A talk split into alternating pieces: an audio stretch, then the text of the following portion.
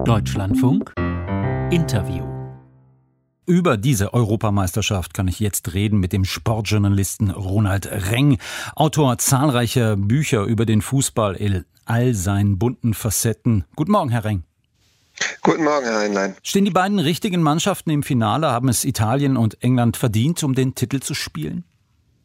Ja, auf jeden Fall zwei Mannschaften, die viel dafür getan haben. Man kann jetzt natürlich argumentieren nach dem Halbfinale, ob nicht doch Spanien die beste Mannschaft des Turniers war, fußballerisch auf jeden Fall, aber das Tore schießen gehört halt auch zum Fußballspielen dazu. Und von daher hat Italien sicherlich sehr angenehm überrascht mit einem mutigen, couragierten Spiel nach vorne. Und England ist eine stabile Mannschaft, fast schon klischeehaft wie die deutschen Mannschaften der 90er Jahre. Erstmal nichts anbrennen lassen und irgendwie dann ein Tor schießen. Mhm. Große Turniere, Herr Reng, Sie wissen es, sind ja oft Wegmarken für sportliche Veränderungen, neue Trends, neue Spielsysteme. Haben Sie da in den letzten Wochen etwas erkennen können? Na, wenn ich Ihnen da sanft widersprechen darf, das war vielleicht vor 50 Jahren so, als die Niederländer 1974 mit der Abseitsfalle nach, zu WM nach Deutschland kamen. Aber Weltmeisterschaften und Europameisterschaften sind schon lange tolle und spannende, dramatische Unterhaltungsveranstaltungen. Aber die großen Trends, der ganz große Fußball, der wird schon seit Jahren, jetzt seit Jahrzehnten eigentlich im Vereinsfußball geboren, weil eben die großen Vereine wie Manchester City, Bayern München, Barcelona so viel Geld haben, sich die besten Spieler aus der ganzen Welt zu kaufen, so viel Zeit haben, Spielsysteme einzustudieren. Da kommen die neuen Ideen her.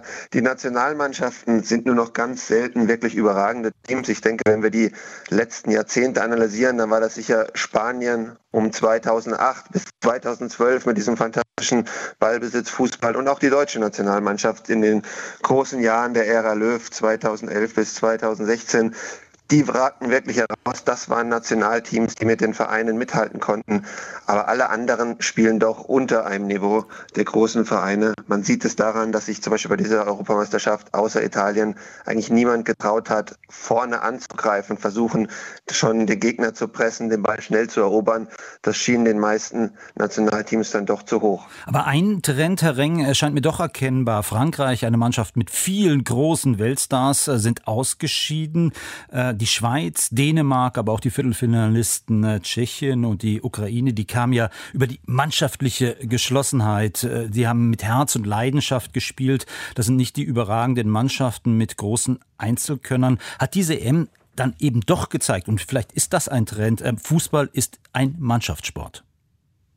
Naja, das ist der Trend äh, der Angst, sag mal, dass eben die großen Länder offenbar Angst haben, mutig zu spielen, weil sie glauben, sie hatten nicht lange genug Zeit, ähm, das Spielsystem einzustudieren. Deutschland ist da das abschreckendste Beispiel, die sehr vorsichtig gespielt haben, die sich nicht zugetraut haben, ihre Stärken in der Offensive auszuleben. Und das nivelliert natürlich das Niveau. Es gibt den kleinen Ländern die Chance, mit einem ebenso vorsichtigen, wie Sie richtig beschrieben haben, sehr kompakten Fußball ähm, auf dasselbe Niveau zu kommen kommen, die Gegner eigentlich äh, runterzuziehen. Und ähm, Frankreich ist auch ein eklatantes Beispiel. Die haben viel bessere Spieler, als was sie dann daraus gemacht haben, weil sie immer sehr vorsichtig abwarten, defensiv gespielt haben.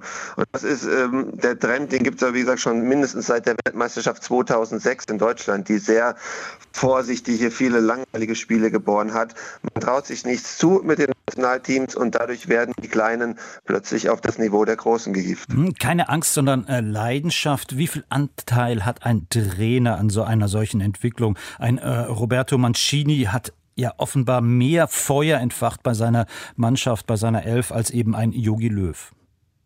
Ja, da nennen Sie gerade die, die zwei sehr eklatanten Beispiele. Mancini ist ein, ein positives Beispiel, was ein Trainer mit einer ja, klaren Aufbauarbeit über Jahre erreichen. Mancini versucht seit drei Jahren, diese Mannschaft aufzubauen. Er steht da auch Spielereien wie den kleinen Nicolo Barella, die im Verein jetzt nicht die große Rolle spielen.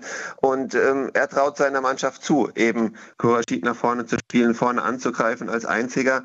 Und auf einmal, siehe da, ist der Riesenschwung da. Jogi Löw war ein Trainer, der das über Jahre exemplarisch toll gemacht hat. Aber offenbar ist ähm, seit der Weltmeisterschaft 2018, die ja eklatant in die Hose ging, bei ihm die Klarheit und die innere Überzeugung verloren gegangen, ähm, was er dieser Mannschaft zutrauen kann. Was nachvollziehbar ist, Misserfolg sind wir alle da ein bisschen vorsichtiger, aber muss sagen, es war eine verschenkte Europameisterschaft für die deutsche Mannschaft. Wenn man gestern England und Dänemark angeschaut hat, die sind nicht besser als äh, besetzt als die deutsche Mannschaft, haben aber viel mehr rausgemacht, weil die deutsche Mannschaft sich eben nicht den für sie passenden Offensivspiel zugetraut hat. Hm, ist jetzt Hansi Flick, äh, der neue Bundestrainer, der richtige Mann, um jetzt den modernen Fußball wieder äh, zu spielen, dieses Feuer bei den äh, Spielern wieder zu entfachen? Er ist ja auch eher von der stillen Sorte. Da sehr optimistisch. Wie gesagt, die Mannschaft ist sehr gut. Da sind internationale absolute Spitzenspieler drin, gerade im kreativen Bereich. Harvard, äh, Knapri, die bei dieser Mannschaft total verschenkt waren. Und Hansi Flick hat eigentlich genau das äh, vor einem Jahr bei Bayern München gemacht, was er jetzt machen muss. Eine Mannschaft, die zu vorsichtig agiert hat damals unter Nico Kovac bei München, die hat er einfach ein paar Meter nach vorne rücken lassen, hat ihnen gesagt, wir gehen vorne drauf, wir versuchen uns den Ball sofort Gegner zu klauen und dann versuchen wir auch schnell zu kombinieren. Wir versuchen gewagt über die Flügel zu stürmen. All das, was aber Bayern München im letzten Jahr gemacht hat, bin ich recht zuversichtlich, das wird er bei der Nationalmannschaft äh, machen und dann haben wir ziemlich schnell wieder eine ziemlich gute, überzeugende deutsche Mannschaft. Sie haben jetzt einige äh, Spieler hervorgehoben, Herr Reng, aber es gibt ja auch die Klage, dass es an echten Spielertypen in der deutschen Mannschaft äh, fehlt, am klassischen Mittelstürmer oder an den beinharten Abwehrrecken. Äh, wie korrekt ist dieser Vorwurf? Hat der deutsche Fußball ein Ausbildungsproblem in dieser Hinsicht? Ja, auffällig ist, dass es offenbar sehr schwierig ist, wirklich ähm, Weltklasse-Mittelstürmer zu finden. Das geht den Spaniern ja auch so, die darunter litten, die früher mit äh, Fernando Torres und äh, David Villa zwei fantastische Weltklasse-Stürmer hatten in den großen Jahren vor zehn Jahren. Und das fehlt im Halbfinale, das fehlt den Deutschen auch. Aber man muss auch sagen, wenn die deutsche Mannschaft, die ist äh, spielerisch so gut, die wird in den meisten Spielen über die meiste Zeit den Ball haben. Der Gegner wird sich zurückziehen. Da sind wenige Lücken im, im äh, Strafraum der Gegner für die Deutschen und dann ist es gar nicht so schlecht, wenn man da einen sogenannten falschen Mittelstürmer, also einen kreativen ähm, Schleicher wie zum Beispiel Kai Havertz spielen lässt. Also das kann schon gut funktionieren, das hätte auch mit der deutschen Mannschaft funktionieren können. Ich glaube, das äh, richtig beschriebene Fehlen von einem Mittelstürmer war wirklich nicht ausschlaggebend. Die Qualität der Abwehr ist jetzt nicht so hoch, wie sie zum Beispiel 2014 war, äh, mit äh, Boateng und Hummels auf ihrer Höhe. Aber ich glaube auch, dass die Mannschaft im Mittelfeld mit Spielern wie Kimmich äh, und auch Groß, wenn der weiter vorne gespielt hat, durchaus die Qualität gehabt hätte, diese Mängel aufzufangen. Blicken wir zum Abschluss noch insgesamt auf den Fußball in diesen Tagen. Äh, das Besondere, Herr Reng, bei dieser EM war ja auch die Rückkehr der Zuschauer in die Stadien. Hat dies nach Ihrem Eindruck äh, den Fußball deutlich wiederbelebt nach diesen langen Corona-Monaten mit äh, den unsäglichen Geisterspielen?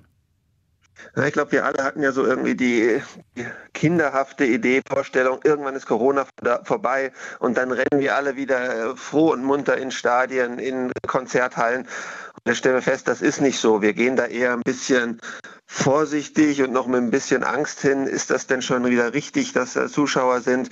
Es war auf jeden Fall als Fernsehzuschauer, ähm, wenn man sich von all diesen Gedanken, können sich da Leute anstecken, gelöst hat, wieder der echte Fußball. Da gehört der Ton der Zuschauer dazu. Und das war sicher auch, es war ja auch die große Frage, ist das richtig, ein Turnier vielen Ländern zu veranstalten? Geht da nicht die große EM-Atmosphäre verloren, wenn das Turnier in einem Land ist? Man hat gesehen, es ist auch mal schön, wenn Länder, kleine Länder wie Ungarn oder Dänemark Heimspiele haben. Also das sind sicher äh, ja kleine frohe Flecken gewesen in unseren Tagen, aber es schwenkt immer noch das Gefühl mit, wie viele Leute haben sich denn da jetzt angesteckt? Müssen da wirklich schon 60.000 beim Endspiel im Wembley sein?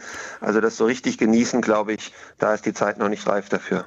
Im Deutschlandfunk heute Morgen der Sportjournalist und Buchautor Ronald Reng. Vielen Dank, Herr Reng, für Ihre Zeit und auf Wiederhören. Wiederhören, danke.